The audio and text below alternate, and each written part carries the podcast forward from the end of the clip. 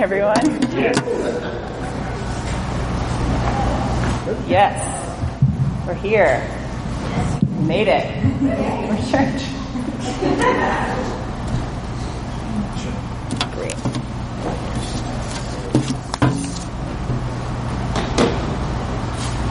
Well, good morning, everybody. Um, as Ben said, my name is Allison. Um, I have been coming to this church for three and a half years now. Um, and, you know, I, I think just being here this morning, I'm just reminded again of why I love this church. Um, ben talks about when we were back in the Rotunda cinemas. When I first came in, I didn't really know what I, I found this church online and I didn't really know what I was going to find. It's a lot smaller than I thought it was going to be. And I walked into this movie theater and there was just a few people up in front leading worship and I just knew that, that Jesus was there and he's still here. Um, and I'm just so grateful for Ben and Rebecca and all of you who've been, so many of you who've been here since since I started and um, have come not long after me. And um, I'm so grateful for this community. I came to Baltimore and didn't really know anybody, and uh, it wasn't long after I started coming here, and now I have a family. Um, I, I love that Brenda was talking about meeting Jesus at at a table surrounded by by her community, surrounded by the church. Um, that's one of the things I love to do. And just a side plug, I host a community dinner every Tuesday night at my house for that purpose. I call it I call it family dinner. You guys are totally welcome to come any week. Come and ask me about details, but it's about we meet Jesus and we spend time together at the table. Whether we're talking about football games or we're talking about work or we're talking explicitly about Jesus. So, um, yeah, just to start with that. So as, as Ben said, this month we've been talking about spiritual disciplines. We've been talking about fasting, about giving, about prayer. Um, today I'm going to kind of take that to a little bit. Um, we're going to we're to kind of take another level and another layer to that, talking about about calling um, and about stepping up and um, extending God's compassion to the world. So for me, um, this this means a career in public health. Um, I work in international development, and the programs that I work with um, serve millions of people around the world, and um, with you know health and development stuff. But it's also about building up the church. Um, so I am not a, a preacher, but you got me today. this is also too short for me. Great. Okay. so, um, just just as a, a, note, at the end, well, I'll have a couple of minutes for um, for questions. So, if there's anything that pops in your mind when I'm talking, or you're saying, "What does that really mean?" or "What is?" I don't know. Whatever you want to ask, I'll I, will try. So, at the very end. Um, so let's uh, let's just start off in prayer this morning. Father, we, we thank you that you are here with us. Um, God, we thank you that, uh, that it is you speaking to us today. God, thank you that you are with us as we sing, as we pray, as we um, have community with each other, God, as we go into your word. And so, uh, we, Lord, we thank you that your word does not return void. And so we pray that you would come and speak to us today um, through these stories, God. Um, even that which might feel familiar, God, would you breathe new life into it? Um, and would you, um, would you speak to our hearts this morning? Um, so today we're going to open up the Old Testament. I'm going to have you turn to the book of Esther. Um, so we're we're going to go kind of deep. Um, I'm going to spend a lot of time in this book. Um, but I promise that it's going somewhere. And um, I, I, really love a good story. So instead of starting with my own, I'm actually going to start with the story that we find in this book. So to set the scene, we are um, we're going to set the scene in Susa, and these are the ruins of Susa, is the capital of Persia um, during the time of Esther. And where the king where the king was living. So, um, so just to this, I'm going to talk through a lot of the book, but I'm not going to read the entire book to you word for word because that would take more time than we have this morning just to, to read the scripture. Um, but in the beginning of the story of Esther, King Ahasuerus, um, your Bible might say King Xerxes, um, he's throwing this huge party, and he wants his wife to come in and display her beauty to all of the men that are there. The men and women have separate parties. This is against the custom, and so she says no. And he's been partying for a few days. He's probably a little bit intoxicated, and um, even though she's followed custom by saying no, he gets offended and angry, and he asks his um, his counselors what he should do, and they um, they tell him that she, they, that she should be banished and that he should find a new queen, and so he decides to do so. So this all um, is a whole story in itself of injustice and and issues, but um, but it's um, the stage is set here um, for what is to come. So we're going to begin in chapter 2, um, verses 5 through 8. It says, Now there was in the citadel of Susa a Jew of the tribe of Benjamin named Mordecai, son of Jair, the son of Shimei, the son of Kish, who had been carried into exile from Jerusalem by Nebuchadnezzar, king of Babylon, among those taken captive with Jehoiakim, king of Judah. Mordecai had a cousin named Hadassah, whom he, or also called Esther, whom he had brought up because she had neither father nor mother. This girl, who was also known as Esther, was lovely in form and features, and Mordecai had taken her as his own daughter when her father and mother died. When the king's order and edict had been proclaimed, many girls were brought into the citadel of Susa and put under the care of Hegai. Esther was also taken to the king's palace and entrusted to Hegai, who had charge of the harem. So, um, if you know the story, you know the king starts looking for a new queen. So he sends out this big call that all of the young women should be should be brought in, and he can decide from among them who he wants to be his queen. Um, it's a complicated story, everybody. um, so Esther is an orphan. She's um, she's probably in her early 20s at the oldest. Um, and her first cousin has taken her in, Mordecai. Um, you know, when I would hear this story when I was younger and until I was studying for this, I always thought that Mordecai was this old man, um, and just this old wise sage who took took in Esther. And then I realized that he's actually her first cousin, and so um, he's probably not that much older. Maybe he's in his 30s or 40s. Um, he's not, you know, you can be widely related with age, but still, you know, he's probably not that old. Um, so he's he's faithfully working in his government job. He's he's a scribe um, for the king, and um, as they live as Jews in exile in Persia, so they're already a, a people group who is is marginalized. Um, but he has been trying to. He's probably been trying to protect Esther from being picked up with all the other girls. And so when she's taken, um, that's surely really difficult for him. Um, and but then when Esther goes in, she finds favor with everyone in the palace, and the king chooses her to be the queen. So meanwhile, Mordecai is, this is skipping quickly through the book. He um, he's still working as a scribe. He's still working faithfully in his job in the courts. One day he's sitting there and he hears of a plot to kill the king.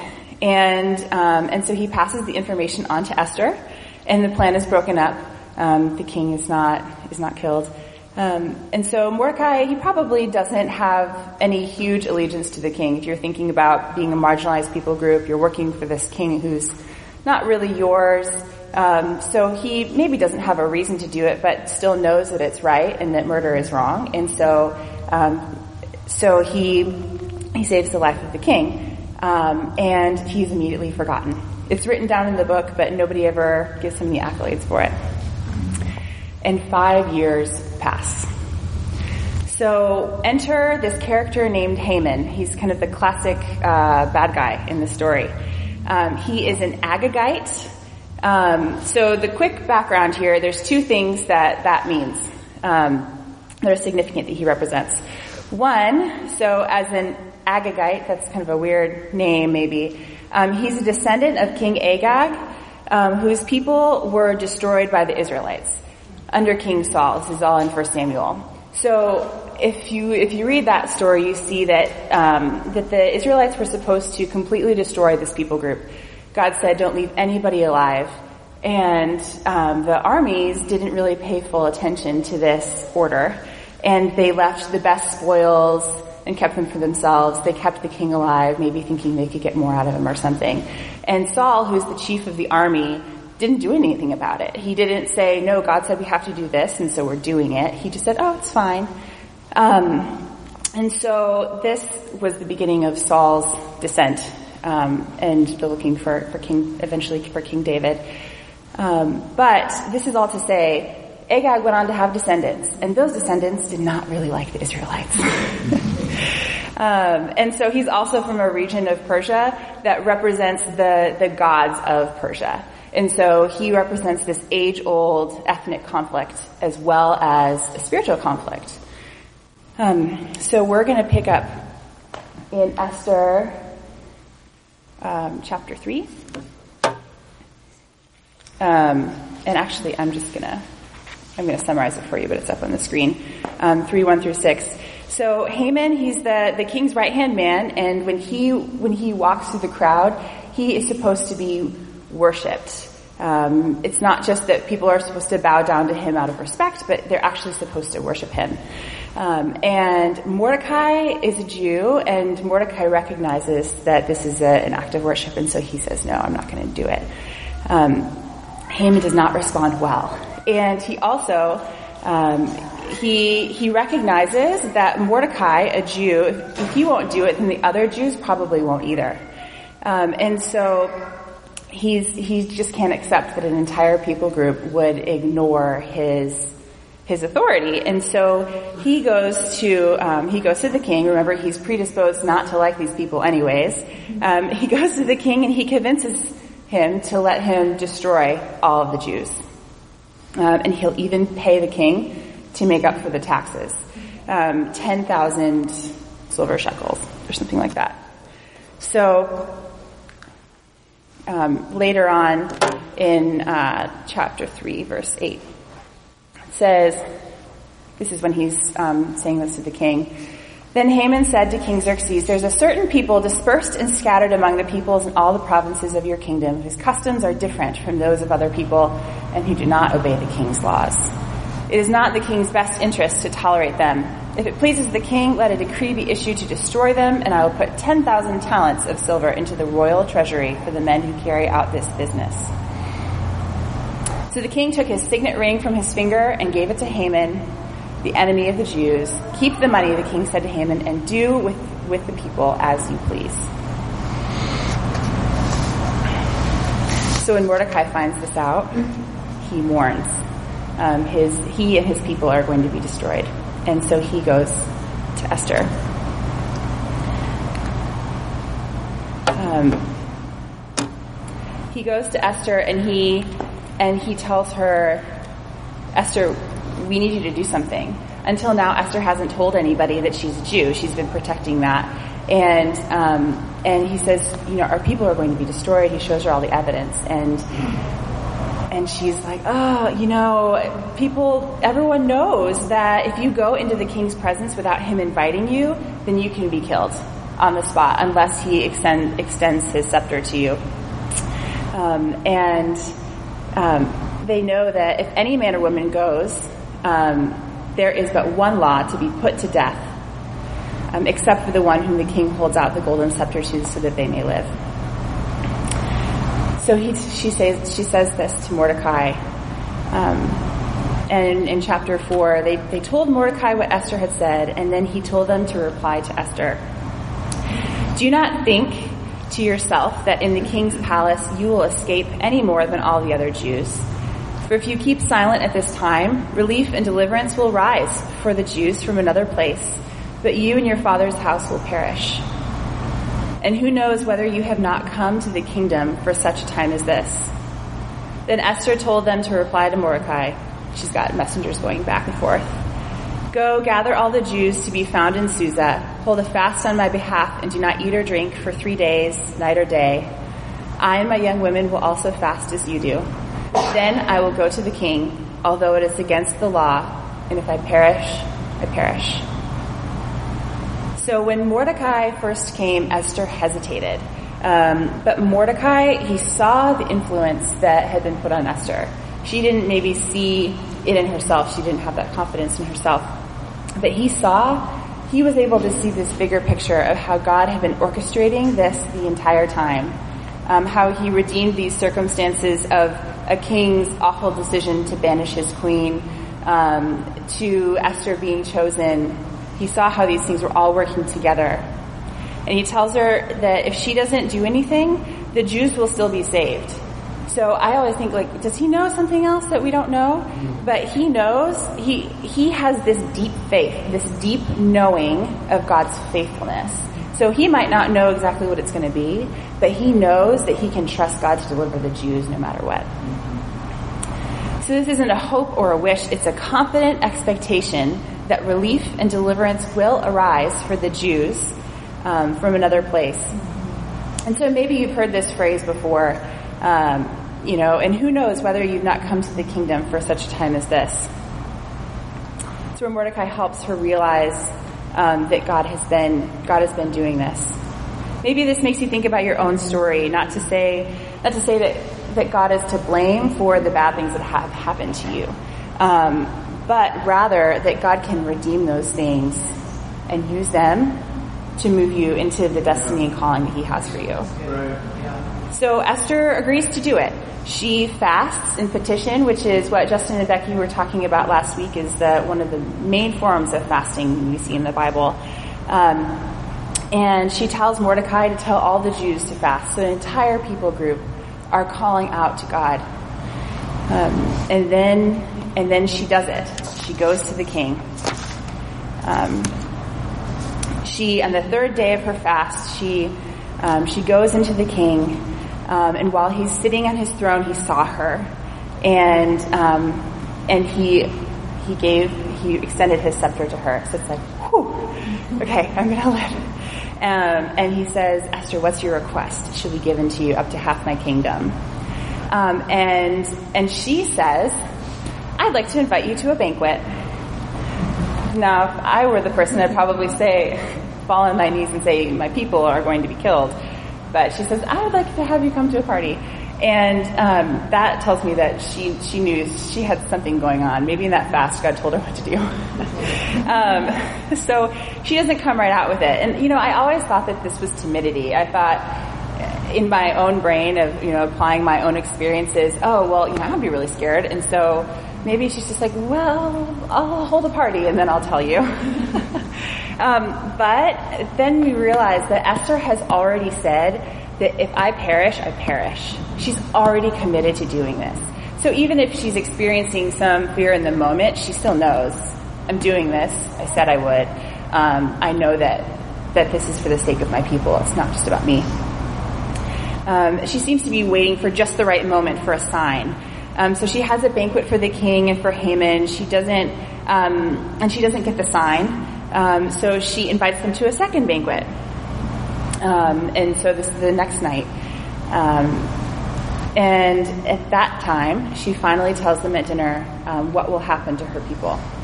This is in Esther chapter 7.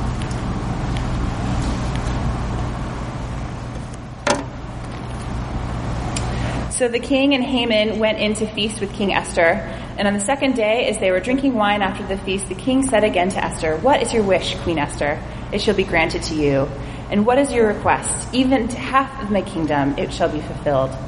Then Queen Esther answered, If I have found favor in your sight, O king, and if it please the king, let my life be granted me for my wish and my people and for my request. For we have been sold I and my people to be destroyed, to be killed, to be annihilated.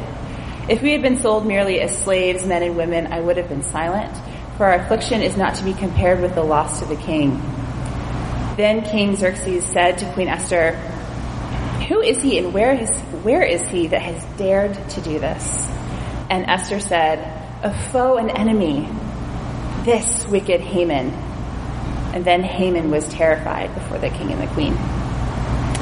So King Xerxes has Haman killed um, for for this, um, and Mordecai, who in the meantime has um, the king has remembered the, um, he's looked back at the books and seen what Mordecai had done that he'd saved his life. He's honored Mordecai. He's, he's lifting him up to higher position. Um, and he, he has Mordecai take Haman's place. He's finally, um, been remembered, and the king gives authorization for the Jews to fight back against their oppressors. There's great rejoicing, um, and all all of these people turn to faith in God. Um, this so it's in chapter eight, verse seventeen. It says, um, "In every province and in every city, wherever the king's command and his edict reached, there was gladness and joy among the Jews, a feast and a holiday." And many from the peoples of the country declared themselves Jews for fear of the Jews had fallen on them. Okay, so when you read this, it's like, oh, they're just scared and so they convert. Actually, um, in the studying that I've done, found that that it was it's more of a fear of God. Um, it's not just a oh, I if I don't if I don't convert, then I'll die. But the fact that Haman, who um, Haman, who had now been killed, he he didn't he rep, the fact that he represented remember the kings or the the gods of of Persia and of Media the local gods. Um, so when he was killed when this happened they realized wow this God the God of the Jews the one true God is the one true God. He conquers our gods. And so they turn and they and they become Jews. And this is um, one of, if not the only time in the Old Testament where mass conversion happens. Um, because it, to convert to Judaism, there's a physical cost, there's a physical change that has to happen, um, and sacrifice. Um, but um, when the Persians they see that representation of their gods were conquered by the one true God, they turned. Um, so why, Allison, are you telling us this story and going on and on forever? Um, is it because you're a woman and we feel like we need to talk about more women in church? Maybe. um, in the Bible, doesn't Pastor Ben do enough of that? Actually, he. I'm really grateful uh, for how much you talk about women um, and, the stories that of women in the Bible. Um, that's those aren't the reasons. Um, I I want to talk today about this question what is your yes?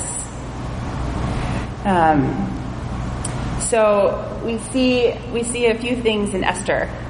Um, Esther was picked up from obscurity and from orphanhood, and God used her to save her people. She um, she was chosen in a very um, unjust way, and and there's a lot of issues behind the way that she became queen. Um, but God still used her. Um, maybe she was feeling very timid, but she took a hard situation that she was given and she she stood up. She still did it. Um, she gave up her plans for her life. Um, maybe she thought that she would be, you know, living living in the Citadel Susa, getting married, having a family. Um, maybe someday with the hope of being able to go back to Israel um, instead, she embraced the situation that she had, and she was able to find favor with every single person that she met in the in the king's house with the king. Um, God found she found favor with them. She gave up her life. Um, she was willing to perish to expose herself and to speak for her people. She waited on the Lord's timing with the king and Haman. She said yes to um, to following what God was telling her to do. So whether she felt like, oh, God is telling me to do this, or just having that prompting, um, that okay, I need it needs to wait another day.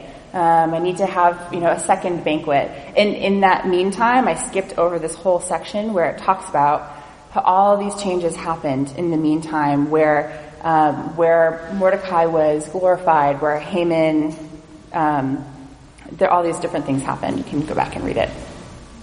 Um, and, and Esther didn't let her past re-victimize her and hold her back from the big thing that God had from her and from using her voice. Then we have Mordecai. I think that Mordecai doesn't get the attention that he deserves because the book is named after Esther. Um, Esther who won a beauty pageant, um, and she God gave her that beauty, and, and she used she used the position that God gave her. But Mordecai Um, he knew what was right and he did what was right. He was a prophetic voice for his people who were trapped in injustice. He got justice for the king, um, but he didn't give up his faith to bow down to Haman when he was supposed to be worshiping him. Um, he kept at it. He was working, um, working in this, you know, this government job, working in the courts. The fact that he was forgotten um, tells you, but he kept going. He was faithful. He was faithful. He was faithful. He he took in an orphan. Um, he um, it doesn't say that he had a family, but he took in an orphan. He'd been faithful in the past in raising Esther. Um, he remained faithful in his work into obscurity, as we talked about. Um, he trusted God that, that God would use Esther even when she ended up being put in a situation that he wouldn't have chosen for her. He saved the king's life. He chose God when it was against the law by standing up to Haman. Um, and he used his influence to speak up for the welfare of his people. This was before and after he got this position as second in the kingdom. Um, he advocated for the voiceless to Esther, and he, he knew where to go. Um, he was able to pull that out of Esther even when she didn't see it in herself. Um, to call her up to, to her position. And then when he became second in the kingdom, he, he again continued to use his voice, um, and his influence for, for justice. Um, and um, the protection of the Jewish people. So both Esther and Mordecai said yes to what God had for them. To speak up and advocate for their people who are going to be destroyed. They said yes to the point where they were willing to give up their lives. Um, and the result? The result is that the Jews were saved, um, and they got their own justice. Um, that they influenced a king to the point where Mordecai was given the signet ring. I think we talked about that with, with Haman before, but um, he was given the signet, signet ring, which which represents the voice of the king. That's this the royal stamp you put on an edict that goes out, and so it's it's like saying that we have the, the king's stamp of approval on anything that we do. Um, and there was a mass unprompted conversion of the Gentiles. Um, things that don't really happen in the Old Testament. All these people came to God because they because they saw the power of God through the work that they were doing and the and the fact that they spoke up. So God wants your yes to him.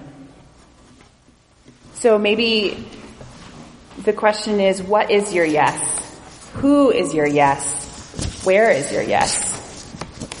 Um, maybe this gives you a little bit of direction um, in Micah chapter six, verse eight, maybe you've you've heard this this verse before. Um, it says, "He has He has told you, O man, what is good. But what does the Lord require of you? To act justly and to love mercy and to walk humbly with your God." I love in um, in the amplified version. It says. Um, to be just and to love and to diligently practice kindness and compassion um, and to walk humbly with your God, setting aside any overblown sense of importance or self-righteousness. And this is what the Lord requires of you. See, it says, what does the Lord require of you? These are, these are those things. So, maybe I can tell you a little bit of my story. Um, so, uh, I'll get to what this picture is. What's going on?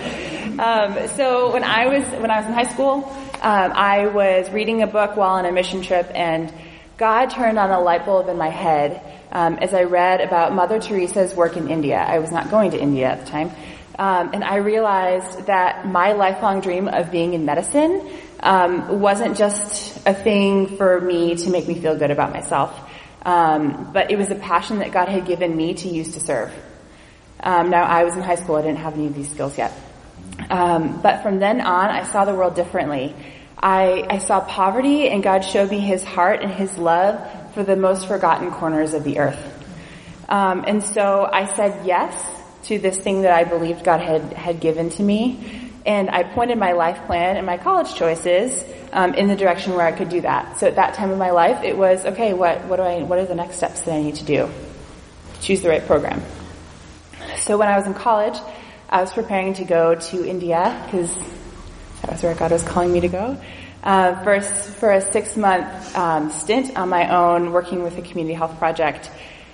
And as I was on, as I was preparing, it was in this process of writing a paper that God did it again. And this is really funny because I'm a very experiential person, and so the fact that these first two very clear instances for me were uh, while reading and studying is like a little bit unexpected. Um, but as I wrote about health and, and women and children, my heart changed again. I never wanted to be one of those people who just says, I just only want to work with women. I said, no, I want to work with everybody. There's, everybody has these, has these issues. Um, but I want to work with the whole family, and in many ways I still do that. But um, as I did research and I learned about the plight of women around the world as they're pregnant and as they have babies, as I learned that hundreds of thousands of women die every year in the in that process. As I learned that 25% of those women live in India, where I was about to leave for, um, something broke inside of me. And it was like God said something to me in that moment. He, that those women, that those were the ones that He had for me. Um, when I lived in India, He brought it home and He explained this more through a couple of friends. So this picture is in India. This is a, a grandmother and her little grandson spanning our generations. So I had two friends. One, um, her name was Pinky. She lived next door. She was um, she was old to be single. She's about how old as I am now.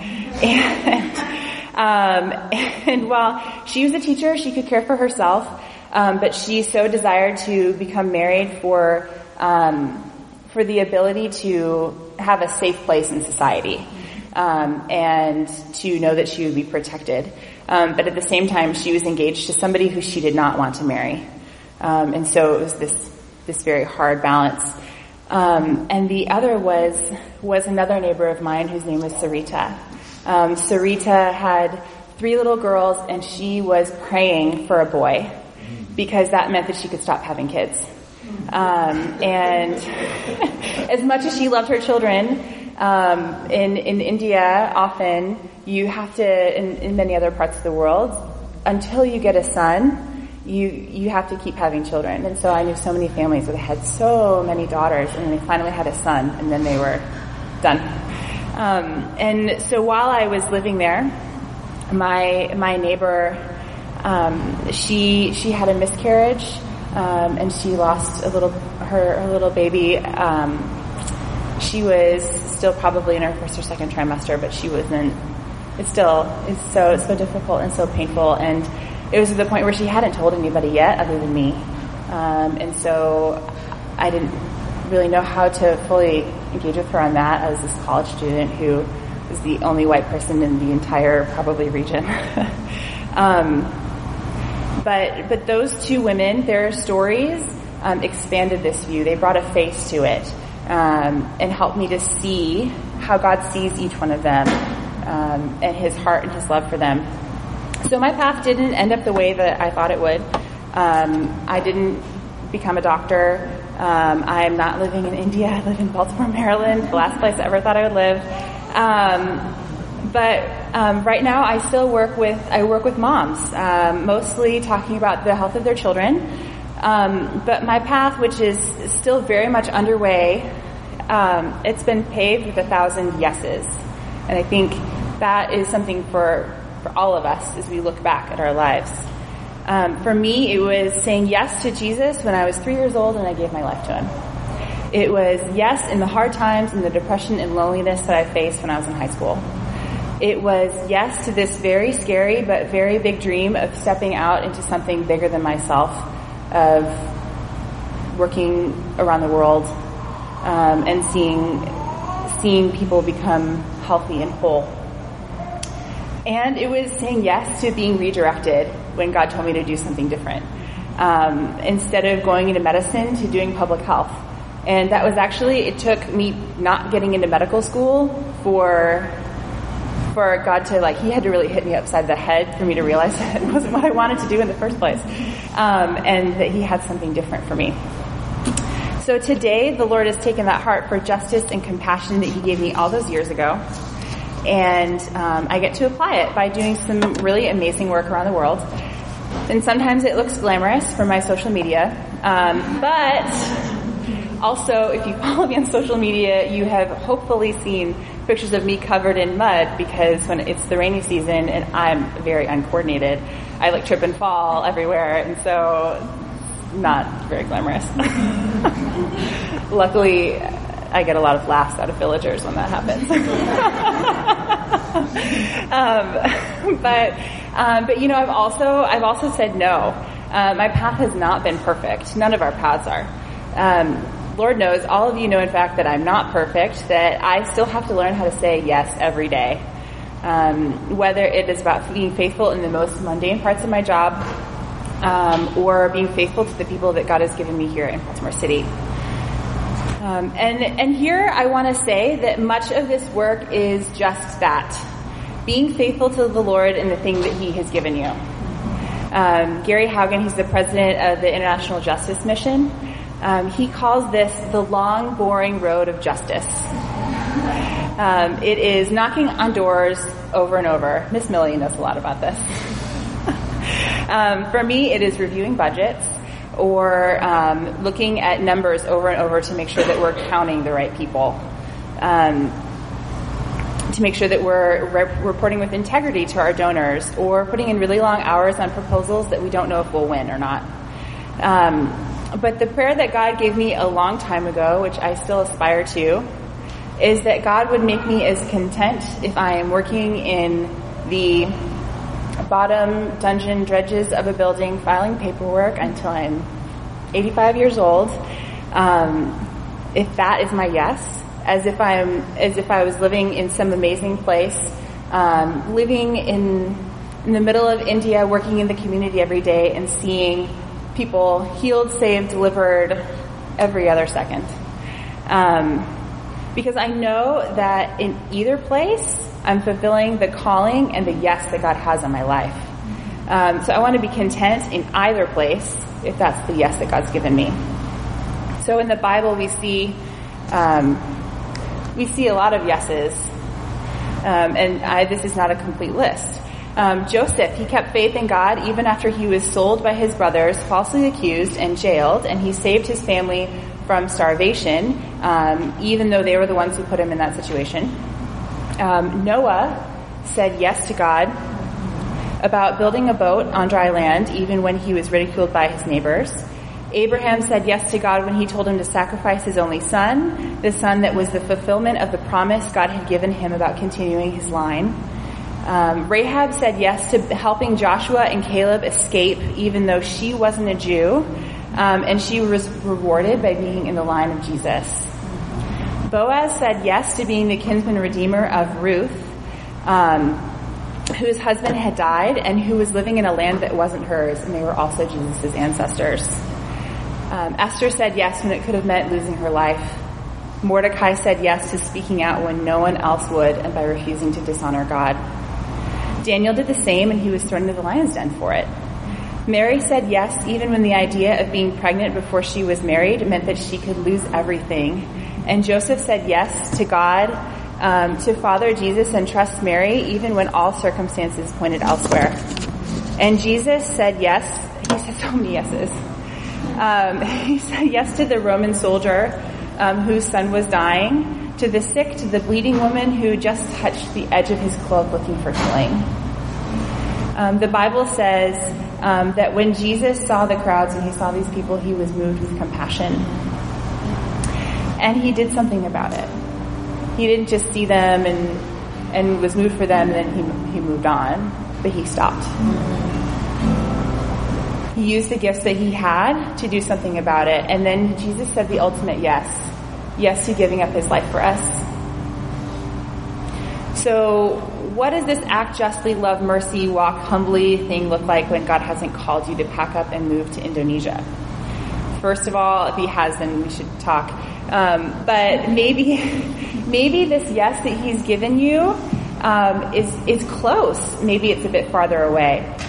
Maybe the first question you can ask is, who does Jesus have compassion on, and where is he highlighting that for me? Um, maybe it's your colleague who's driving you crazy, or your neighbor who um, who chats with you every day. Um, maybe it is family that you have who's struggling. Um, maybe God is giving you a city or a people group. Um, maybe He's already given it to you, but you aren't quite sure what you're supposed to do with it. Um, maybe you, you're trying to figure out what that next step is.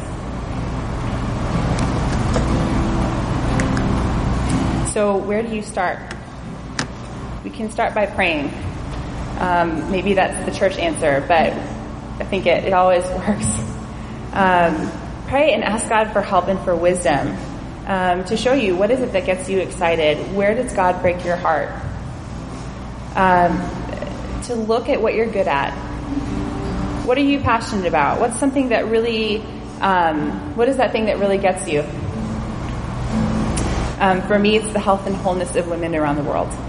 Maybe for you, it is, um, you know, those kids in the street who are having a fight and who you maybe yell at, but you also want them to know Jesus. Um, see, consider, look, and think about if there's a way for these things to come together. What are the skills that God has given you?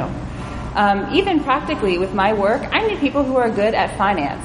Holly does that. I need people who are good at marketing. I need, we need people who can do human resources. There's practical ways you can do this as a job, as a calling, as a, as a, as a vocation. There's other ways that you can do this working with, um, working with specific organizations or just saying, I know how to do this one thing, I can do this in my neighborhood, in my community with these people. Um, so as you think about what you can do, think about what God's giving you, pray again. Pray about um, what it is that you're actually supposed to be doing in this season. Um, maybe in this season it's preparation um, for changing to a new career. Uh, maybe it's supporting justice and compassion work around the world, or maybe he's calling you to step um, to step into it yourself. Maybe it's um, it's using some of those disciplines that we've been talking about for the last three weeks and applying them here. It's praying for somebody, uh, for something. It's fasting for something. It's giving courageously of your time, your energy, and your money for that thing. Um, and and maybe if you um, if you think about this and say, "Oh, I already know kind of what these things are," maybe this is an opportunity to go deeper where you are. If you're already doing it, you're already in this work. This is something I have to consider a lot. Um, maybe you're heading up a farm. You're teaching. You are leading a justice initiative in the city. Um, take time to reevaluate and ask God if there's something more that He wants you to do, or some more He wants you to go deeper or to focus differently. And then we surrender our heart, our pride. Um, it is not always glamorous. Um, it is that long, boring road of justice but trusting that if this is the thing that God is giving you to do, the people that He is calling you to, that being being willing to step out and do the things that are not the most fun, but that somebody has to do, um, that that means of service. Maybe that's something that, that God is calling you to.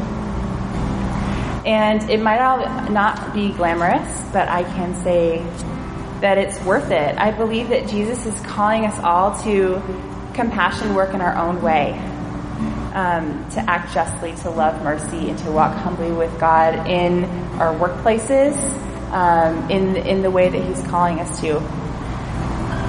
But consider, just take some time. We're going to take this time this morning to consider about whether um, that's something that's supposed to be maybe a little bit more than what you're doing right now, or with more intention in your workplace. Um, God wants your yes um, whatever that looks like. And He will be faithful to it and He will do it. Um, so I'm just going to take a quick minute to um, to pray and respond. Um, maybe as you hear me talking this morning, um, you're thinking, you know, I am really stuck on that that thing about God redeeming my past. Um, I couldn't really hear anything after you after you were talking about that because there's stuff that is really hard.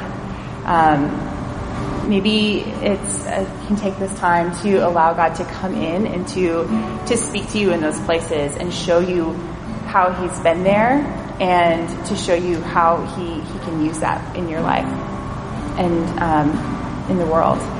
Uh, maybe it's you feel like you need to ask God for a people or a place. You don't know where your yes is right now. Sometimes it changes in every season, in different seasons. Um, maybe it's asking God what you're supposed to do um, with those that that yes that He's given you. What's the actual practical step? Um, or maybe it is asking God what He says about what you're doing, or what He wants you to go on with next. What does God say about um, about my work on budgets and my proposals that I'm writing? He usually says, "Good job, keep going." I know that it can be really tiring sometimes, but keep going. Um, maybe he says, "Go a little deeper in this part." Um, so I'm just going to pray, and we're going to take just a minute um, and wait on the Lord, um, and just see if He highlights anything to you um, as you as we prepare to go.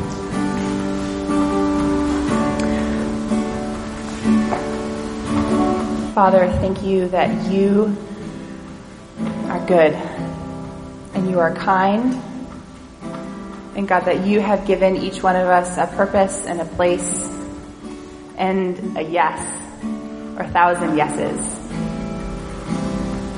God, I pray that no matter where we are this morning, whether it's um, needing to be re-envisioned for what we're doing, or just finding what it is in the first place, or or seeing uh, where you've been with us in the past and how you're moving us forward God, wherever we are, would you come and would you just speak to our hearts, Lord? Um, show us what that that step is, that place, that people. Um, show us what your heart is, Lord. Thank you that you had compassion on people and you did something about it. Help us to see what that is.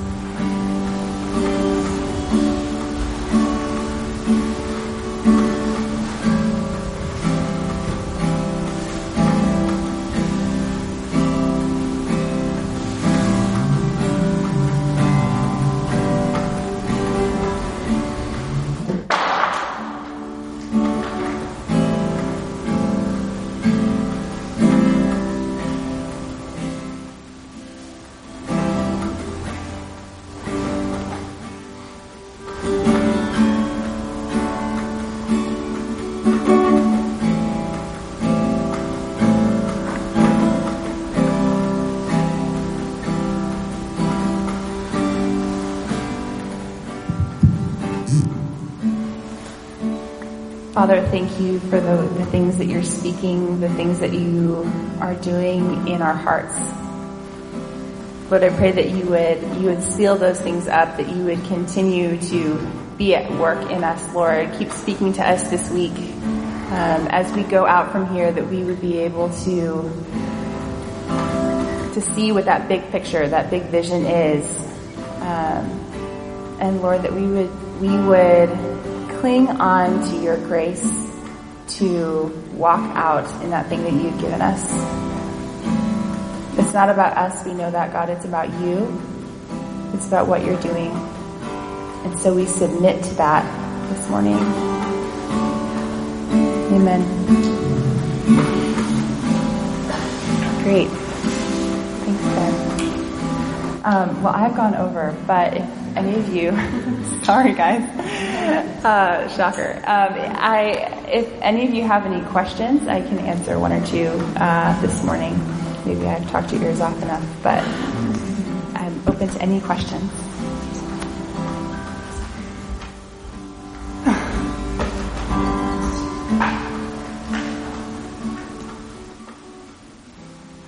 learning how to live with the awkward silence.